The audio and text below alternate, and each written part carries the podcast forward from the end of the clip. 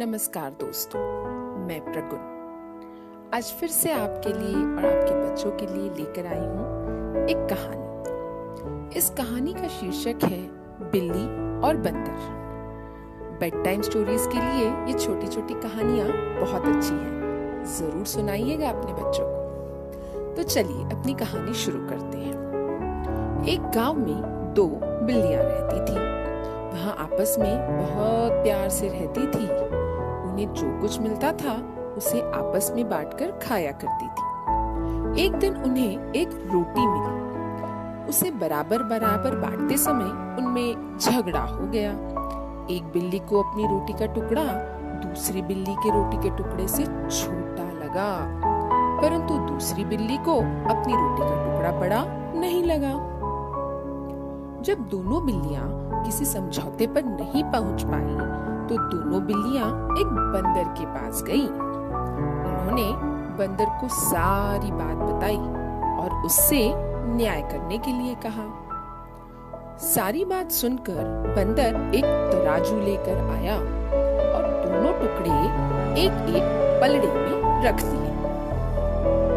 तोलते समय जो पलड़ा भारी हुआ, उस वाली तरफ़ से उसने थोड़ी सी रोटी तोड़कर अपने मुँह में डाल ली।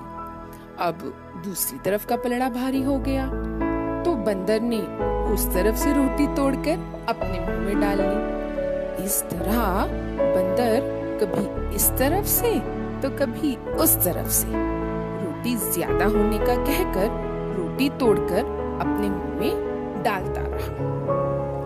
दोनों बिल्लियाँ चुपचाप बंदर के फैसले का इंतज़ार करती रही। परंतु जब बिल्लियों ने देखा कि रोटी के दोनों टुकड़े बहुत छोटे छोटे रह गए हैं तो वहाँ बंदर से बोली कि आप चिंता ना करें, हम अपने आप बंटवारा कर लेंगे। इस पर बंदर बोला, जैसा आप ठीक समझो, परंतु मुझे भी अपनी मेहनत की मजदूरी मिलनी चाहिए। इतना कहकर बंदर ने बाकी बचे हुए रोटी के दोनों टुकड़े अपने मुँह में भर लिए। और बिल्लियों को वहाँ से भगा दिया। दोनों बिल्लियाँ अपनी गलती का अफसोस करने लगी। उन्हें अपनी गलती पर बहुत दुख हुआ और उन्हें समझ आ गया कि आपस की फूट बहुत बुरी होती है और दूसरे इसका फ़ायदा उठा सकते हैं। तो समझे बच्चों, कभी भी आपस में झगड़ा मत करो। इसमें तीसरे का फ़ायदा हो सकता है। आज की कहानी यही खत्म होती है। फिर मिलेंगे।